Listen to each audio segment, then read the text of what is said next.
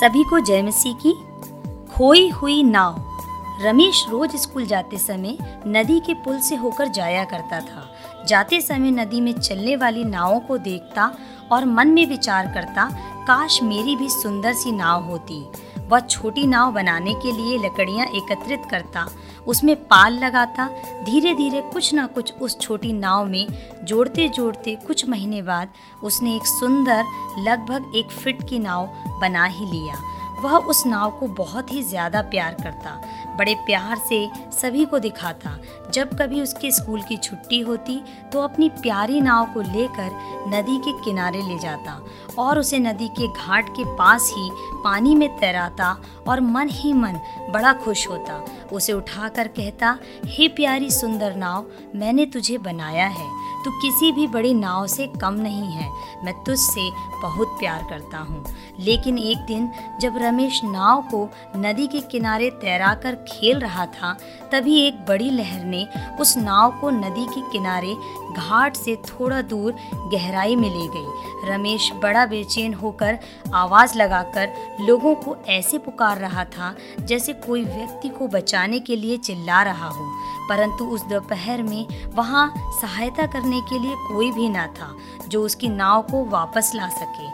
नदी में पानी की लहरें इतनी तेज होती गईं कि थोड़ी ही देर में रमेश की नाव उसकी आँखों के सामने ही पानी में उसकी आँखों से ओझल हो गई। दुखी रमेश शाम तक नदी के किनारे रोता हुआ खड़ा था।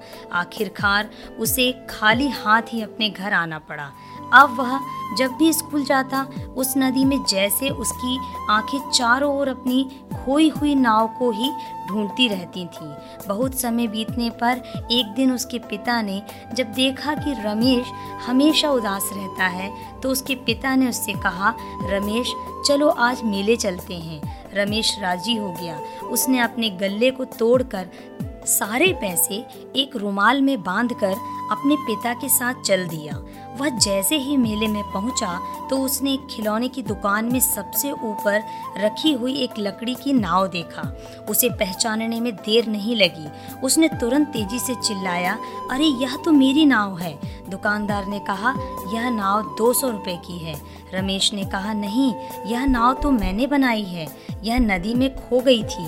यह मेरी प्यारी नाव है। दुकानदार ने कहा, हो सकता है यह तुम्हारी हो, परंतु इसे मैंने एक मछुआरे से खरीदा है। अब यह बिकाऊ है और इसका मूल्य दो सौ रुपये है। यदि आपको चाहिए तो आपको दाम देना होगा। यह सुनकर रमेश को गुस्सा भी आ रहा था, परंतु वह अपनी इस नाव को फिर से खोना भी नहीं चाहता था। इसलिए उसने तुरंत अपना पैसा बंधा हुआ रुमाल निकाला और एक एक करके गिनने लगा। पैसे पूरे नहीं थे, फिर वह दौड़कर अपने पिता के पास गया। पिता ने बहुत दिनों बाद अपने बेटे के चेहरे में खुशी देखी थी, इसलिए उससे पूछने लगे, क्या हुआ बेटा? तुझे क्या चाहिए? रमेश ने पूरा हाल कह सुनाया। पिता ने खुशी खुशी बेटे को बाकी पैसे देकर वो नाव खरीद ली।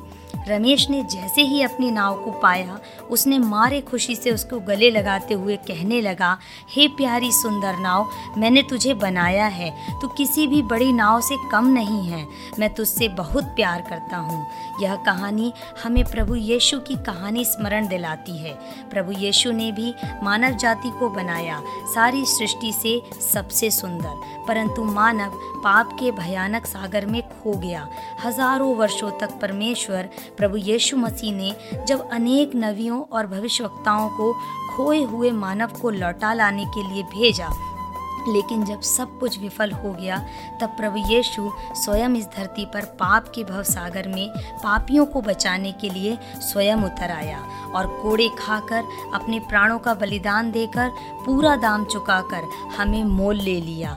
अब जितने उस पर विश्वास करते हैं, उन पर दंड की आज्ञा नहीं। जिसे पुत्र ने आज़ाद किया है, वो सचमुच आज़ाद है। हम आज़ाद हो गए हैं। आज उस पर विश्वास करने के कारण हम आज़ाद हैं। आज प्रभु यीशु मसीह हमें देखकर कहते हैं, हे प्रिय सुंदर मानव, मैंने तुझे बनाया है। तो किसी भी बड़ी सृष्टि से कम नहीं है। मैं तुझसे बहुत प्यार करता हूँ। प्रभु आपको बहुत आशीष दे।